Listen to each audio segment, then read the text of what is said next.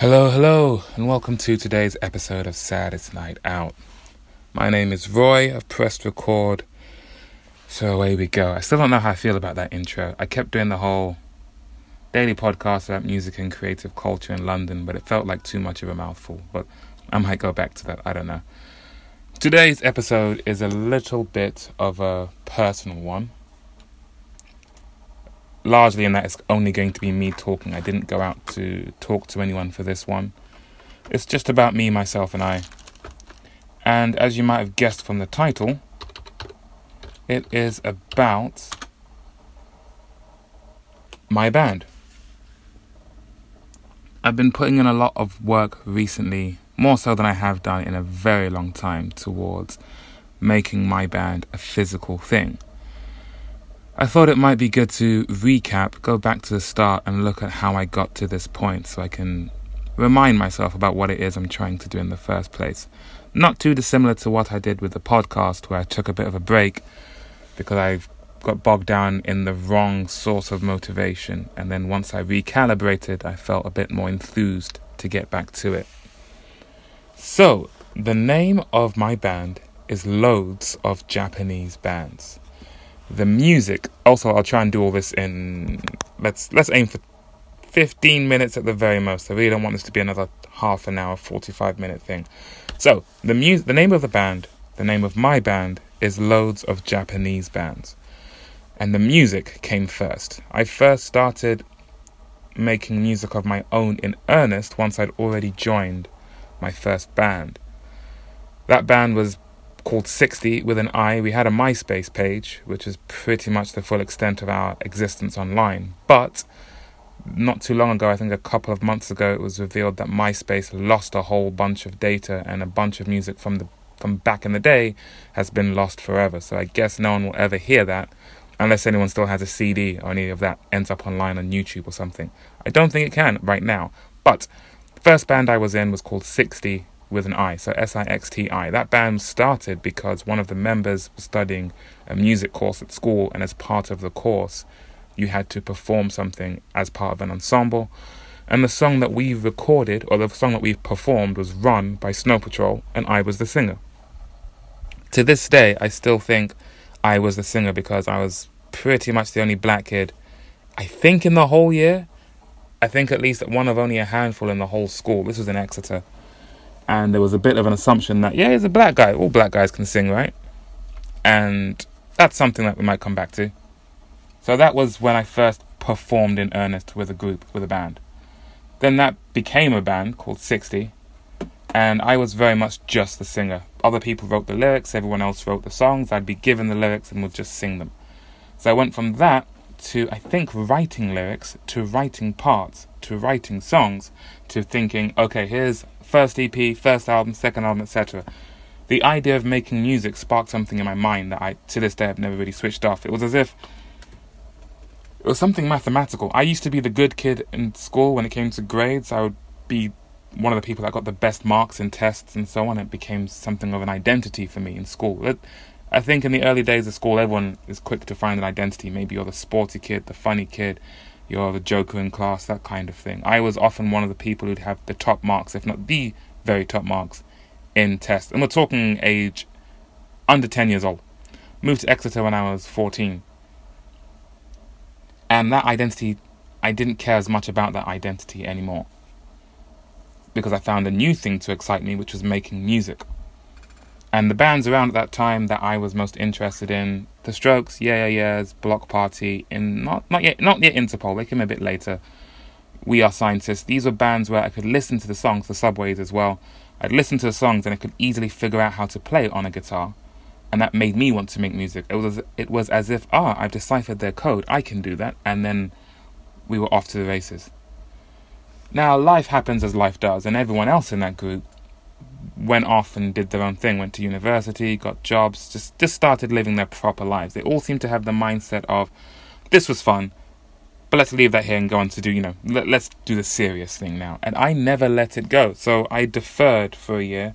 I didn't really take a gap year either. Well, it was a gap year that I did nothing. It wasn't a gap year as in I went traveling or did some ex- exciting excursion or worked or anything. I just did nothing. In fact, the only thing I really did was discover the TV show Gilmore Girls, which is which really which really is a gift that keeps on giving.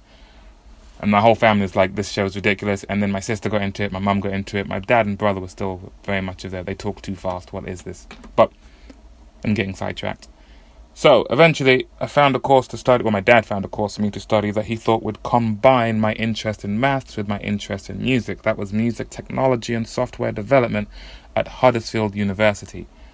And the thing that excited me the most about studying there was that they had actual recording studios there. Four, if I remember correctly. One big one, and then three smaller ones. The big one had the control room and the live room, and that glass window in between where you can look into the live room from the control room. The three smaller ones had a control room and a live room and a corridor that separated the two. So you had three control rooms next to each other, three live rooms next to each other, and you'd have to open the door to come out of the control room and then walk across a small corridor and then go into the live room. And that was all I really cared about. The lectures at the time were mostly slideshows, and I went through what I think I heard got it. I heard it being referred to on another podcast. Lizzo just released her debut album, which I'm really enjoying, and I've listened to a whole bunch of podcasts that featured her. And in one of them, one of the interviewers asked her, "When was your sophomore slump?" And that's when you stop caring about getting grades and just essentially phone it in as far as school is concerned. And I very much had that during my time at Huddersfield University. All I really cared that it was there was one a million thoughts at once. Let's pick one it was one of those things where you miss one lecture and you realize, oh, no one seems to mind that I missed a lecture.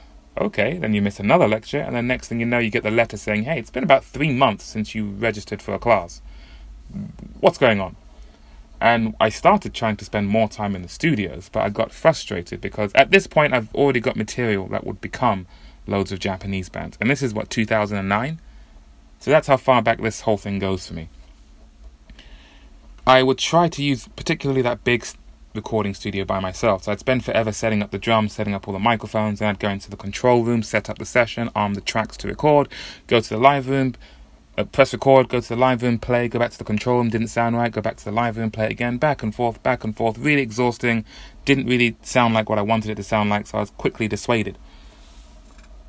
And I didn't really, I've still got some versions of songs some versions of those recordings somewhere in my hard drives, etc., my PC. But it, it wasn't the end result wasn't satisfying enough, and I wasn't confident enough to bring other people in to help me to achieve what I wanted to achieve. I also started another band with one of the people I lived with, Phil. That band is called Hound Voice. It was amazing, and it too was deleted in the great erasure of MySpace. But we had one message on our MySpace from the members of Everything Everything, who we met at one of their gigs back in the early days getting sidetracked again. So, eventually drop out of Huddersfield University, but drop out in the worst. Not not like I was going to classes, passing tests, and then said, thanks for everything, folks, but I'm leaving. Drop out in the, you haven't been to a lecture in about six months. We're assuming you don't really go here anymore. Here's a certificate to say you attended. The end. Came to London with my to live with my brother. And I had two friends who were in my first band with me, Felix and Ian, who lived in London. And at one point, I showed them what would become the first album, what I want to become the first album for loads of Japanese bands. I had it on, I think, a small MP3 player. I brought my computer speakers, and when I plugged the speakers into. When you play music from your computer through the speakers, it can sound kind of loud. Yes, it's not expert, etc., but it sounds loud enough. So I thought if I brought those computer speakers, plugged them into my MP3 player, that would also sound loud enough and they'd get what I'm going for with the album. It did not sound loud enough, it sounded ridiculously quiet. And it's an evening I'll always remember. It's somewhat scarred in my memory. I played them my album. I don't think I played along with it, but it was so quiet. And there was a foot. We had a football match on in the background as well. We were at my friend Felix's place. He lived near Stratford Station we had a football match on on his computer while I was playing them the album. I think the football match was on mute. It might not have been, but what I played them was so quiet. There were little bits that, they were that were interesting, but I could tell it didn't have the "whoa, this is amazing, let's do this" impact that I was hoping it would have. Another time, I spent some time with Ian at his place, which I think was also near Stratford at the time, where I taught him all the bass lines for every song on that album, and he had a notebook and he wrote down some of the the riffs, etc., in the back of his notebook for bass because Ian played the bass in that original band Sixti and Felix played the guitar. And they were both responsible for teaching me the guitar. There were times in Ian's computer study back in Exeter when I was trying to learn how to play Champagne Supernova by Oasis and struggled to strum up on an acoustic guitar without almost yanking the strings out of the guitar. Good times. Anyway, so that was my first and for the longest time my last attempt at showing other people, hey, I make music as loads of Japanese bands. Here's my ideas. Do you want to join me? Because I could tell straight away it didn't have the impact I wanted it to. I played one I played some open mic nights hosted by Viz the Spoon near in North London at a venue I cannot remember now. I want to ah no, the venue name is gone, and I don't want to spend too much time looking for stuff. But I played some of his open mic nights. There was a time when I had to climb a fence with a guitar on my back. That was interesting times, all while working it as the dead end job very much thinking no, everything else just needs to be dead end because at any minute now, music's going to take off. and I need to be able to drop everything and pursue that, which of course has never happened. So, played a couple of open mic nights where I played along to a backing track and you know got some positive feedback. But everyone gives each other positive feedback at open mics. Played one gig as loads of Japanese bands in Kilburn at a venue. I want to say the Good Ship. Yes, the Good Ship. And my brother came, his girlfriend at the time came. I think Ian and Felix might have come, and that was pretty much it. Played along to a backing track uh, played with my hoodie on, just, you know, real rookie mistake type of gig. Said afterwards, emailed the, the promoter saying, Thank you very much. Any other support slots, please let me know. And he replied saying, Well, considering you were late to the show, it was just you rather than you and someone else, and you barely brought five people. I am not in any hurry to have you again. I think I at least deserve an explanation. And I never replied, and that scared me away from ever trying to get another gig gig. And it's only since doing the open mics that I have worked up the courage to try and get back into pursuing this thing in earnest again. Even at the open mics, I played music as Roy. I never really said I make music as loads of Japanese bands, even though I was playing songs that I would like to play as loads of Japanese bands. And it's only very, very recently. In fact, it was upon meeting Shawn. I can't remember the episode number, but if you search Saddest Night Out, one word, and Shawn, S H A W N. You'll probably find the episode we recorded together at the Reliance the night we met. Similar interests, he was from America, and he. It sounded like he'd done what I want to do with his own music, and he'd gone much further with it. He toured, played places, done lots of things in this realm, which were very, which were and are very impressive to me. Things I wish I had done, should have done, etc. But just never had the confidence because I always felt this overriding emotion of yeah, music would be great, I'd love to, etc. But but it's not for me, you know. I I don't belong in that realm. The people that belong in that realm, you know, they look like it, they come from it. Of course they do. They've been in bands since they were 15, they've toured tons of times, etc. Covered in tattoos, typically, look good in a leather jacket, and that was never me. So I always felt there was a barrier to entry that no matter what I tried, I could never cross, just because innately I don't belong in that realm. And that's a thought I'm forever trying to battle. And it's weird because whilst I'm trying to get into that realm of making music, being in a band, etc., the way I want to go about it, I want it to stand at odds with how things are typically done. I mean, right down to the band name. I know lo- loads of Japanese band sounds ridiculous as a band name, and that's deliberate because I've always felt like I'm at odds with what is expected in a musician of this variety. I instead of trying to shy away from it and blend in it, I thought, no, let me lean into that and make whatever I do stand out. Hence, the only thing. Oh, well, that's a whole chapter I missed out. So I did do some recording as loads of Japanese bands with Max Fulcrum in his studio near Highbury and Islington Station. Didn't end up using the recordings because I did all of the drums in one day and never had time for vocals. And he said, I'll just use the type of mic, you know, these types of settings will blend in just fine. But I never did that. So I did eventually put something up. It's called Virgin, and every song is called Virgin. And I think if you go to loads of Japanese loadsofjapanesebands.bandcamp.com, you can find them all there. And that again le- plays into the ethos behind this of intention, standing out by trying to blend in. I think is the best way to put it. So all of the songs on that first, I guess you should call it an EP. The first EP are all called Virgin. The name of the EP is Virgin. I like the idea that if you try to ask Alexa or Siri or whatever voice assistant you have, play Virgin by loads of Japanese bands, it would be stumped. That's a, that's the whole other podcast about that side of the ideology behind this. But in trying to blend in and just naming everything the same, it ends up standing out. Same with me. I always wear a white shirt. I feel like it's the most default, basic attire. Most people who finish work, white shirt with the sleeves rolled up. It's a universal symbol that I've finished my shift, and this is me off the clock type of look.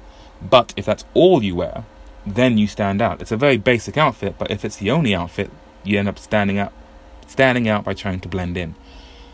So yeah, I recorded a bunch of stuff with Max. Never did anything with the recordings, but I had some demo versions that I ended up putting up on Bandcamp.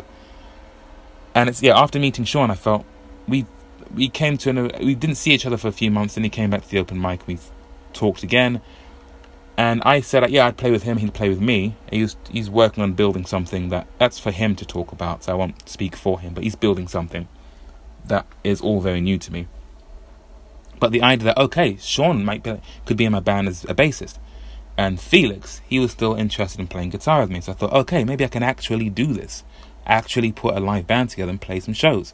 Because for the longest time, I just felt if I could just get on a stage and do this thing, then it would become undeniably obvious how good this thing is, and the rest, the road would start to unfold itself, and I just have to walk down it but uh, had a had a drummer. So I had Felix on guitar, Shawn on bass, and a guy named James on drums. Had one session with James, and it became very quickly clear we weren't on the same page. So that was my first and last session with James.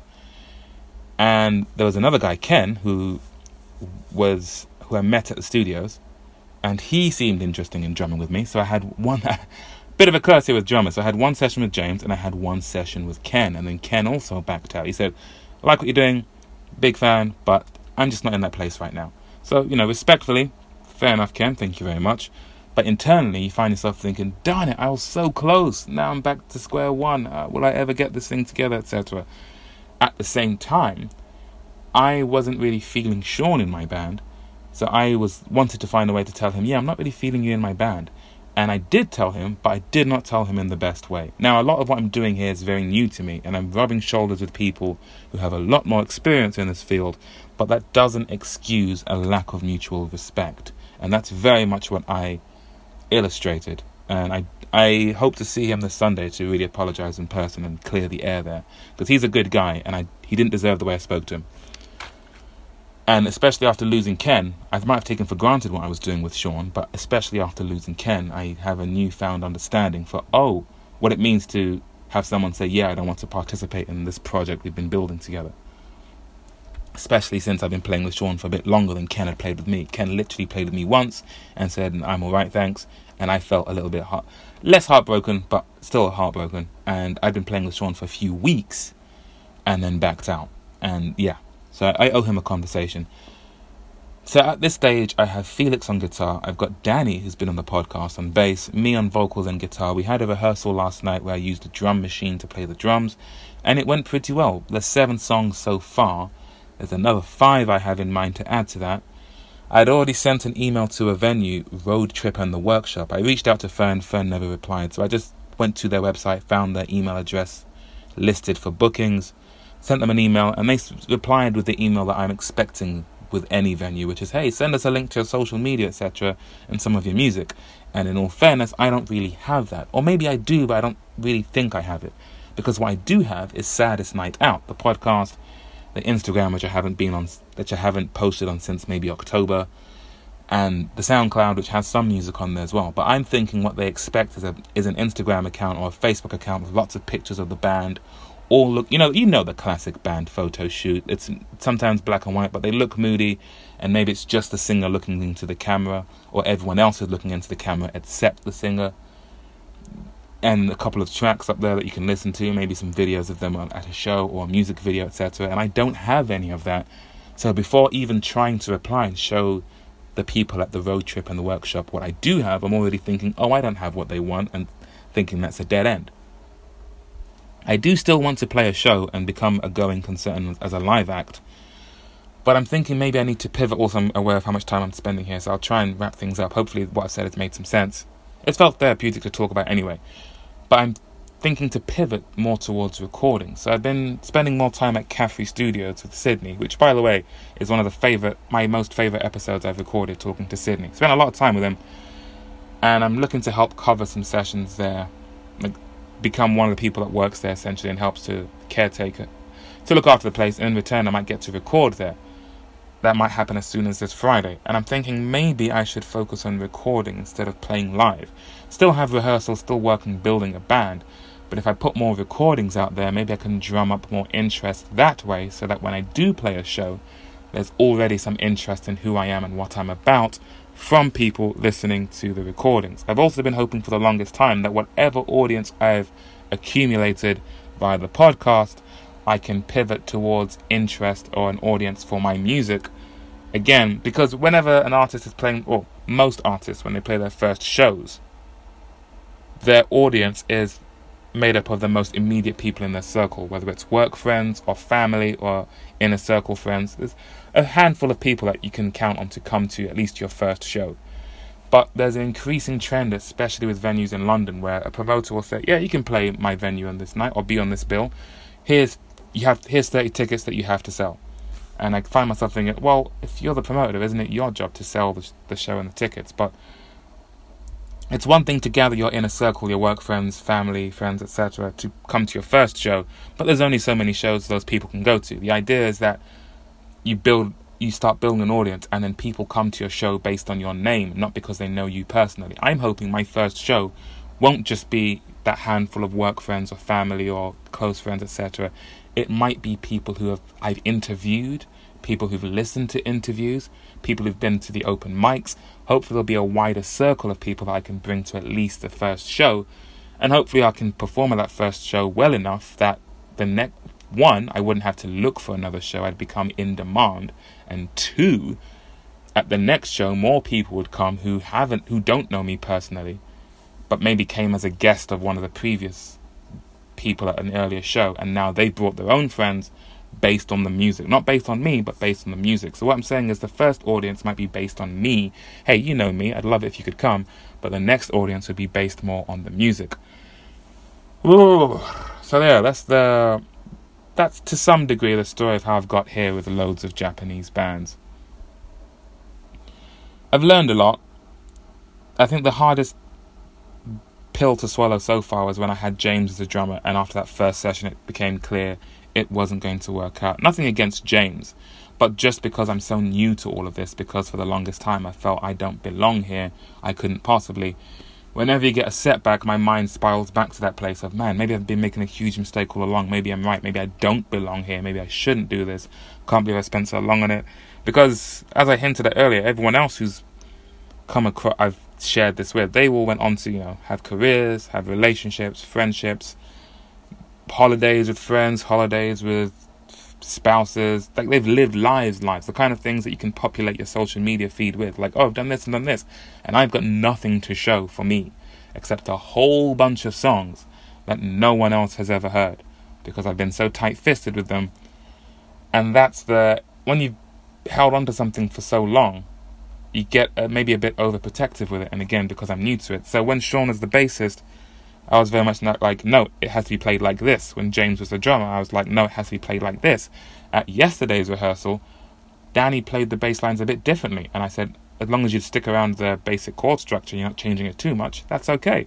And that was the first for me, and it made me realize, huh, I think I was a bit harsh previously, and because it's new to me, I'm learning. But Ew, I'm, I'm getting sidetracked again. I, I said I didn't want this to be a 45 minute episode, and we're in great danger of getting there 25 minutes. I'll try and stick to that. So, all of which is to say, I, I'm learning as I go here. I've had some setbacks, and I'm building up the backbone that makes setbacks less makes you less prone to falling into a spiral when you have a setback.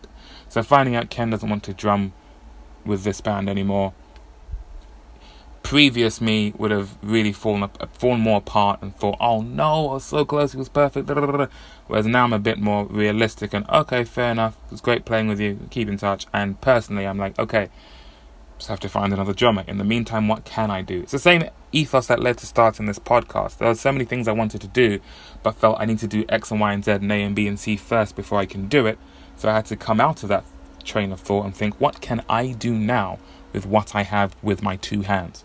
I have a phone with a microphone, I have an internet connection. Podcast. Let's start with that. It's simple, but it's something immediate that helps me get to where I want to go, rather than waiting for some some plates, some coins to flip in my favor before I can do something. Rather than waiting for something that depends on other people, what can I start doing immediately? And that's the mentality I'm trying to bring back to loads of Japanese bands. First of all, getting quicker to say I make music as loads of Japanese bands instead of being so quick to put myself in the back burner and say, oh, you know, I make music, I don't really talk about it. No, I've got to get used to talking about it with my whole chest. But also, yes, okay, so this band member didn't work out, so this didn't work out. Okay, pivot. What, what, you still have two hands, you still have your mind, you are still able what can you do? How can you still move forward? Just because this thing didn't work out doesn't mean everything has to grind to a halt. You are still you, you can still achieve something. But also, when you make a mistake, and I'm going to, I've made some and have way more to still make, it's important to recognize that you're not infallible and other people are people just like you are and they deserve respect. And you should, if you make a mistake, the best thing you can do is acknowledge it and behave accordingly as soon as possible. Don't hold a grudge. Don't act like, no, I wasn't wrong. Don't pretend you weren't wrong if you know you were. Be an adult about it, acknowledge it, talk to the person who made the mistake, apologize as necessary, and move forward with a clean slate. And if it means things, it presses pause in certain things you want to do, that's okay. There's always something else you can do. You can always pivot to something else. As long as it, as long as I'm here breathing with my faculties, etc., I can still make things happen. And I am the only one who decides whether or not I can do it.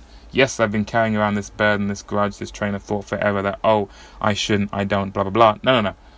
I'm the only one who's telling myself, no, you can't do it. And therefore, as, as long as I can tell myself, as long as I can be my biggest cheerleader, I can make things happen. I feel like I wanted to end this on some grandiose point, but that shit might have sailed 10, 15 minutes ago. So before this does become the 45 minute episode, Next on my immediate agenda is to work on recordings, is to work on writing up the tabs for the different parts in each song so that at least there is a reference point for exactly how I want things to be played. But I realized I'll always have the recordings to play things the way exactly I want them to be played. If in a band setting, band members change things slightly, maybe I need to be a little less precious. And maybe if things take off with the recordings and I garner that more attention and following, then, when it comes to the live thing, I can be a bit more. No, I want to adhere closer to the recording rather than mixing things up. But at least never let go of the mindset that I can still make things happen as long as I am working. so, yeah, might do some recording on Friday. I'll keep you posted. They've also had, I've also had an idea for a video for the first song on that bunch of tracks on the Bandcamp, loads of Japanese bands.bandcamp.com. The first song is called Virgin, and I had an idea of recording myself playing it in my shoebox of a bedroom, just to put some sort of video out there, begin some sort of presence on YouTube and the wider world, and just show who I am. It's we'll see. Watch this space. Otherwise, thank you very much for listening to this basically solo therapy session. Hopefully, in the next episode, I'll have someone else to talk to. I'm hoping to get to tonight's open mic early. But I'll keep you posted. Thanks for listening. You can find me online. Just search Saddest Night Out, all one word. I've been talking about it more on the open mics, but I sometimes think I neglect to mention it's called Saddest Night Out, all as one word, no space. Because if you just search Saddest Night Out with spaces, you don't find me. So yeah, if you search for Saddest Night Out, all one word, you'll find me and me. Thank you very much for listening. I'll catch you on the next episode. Take care.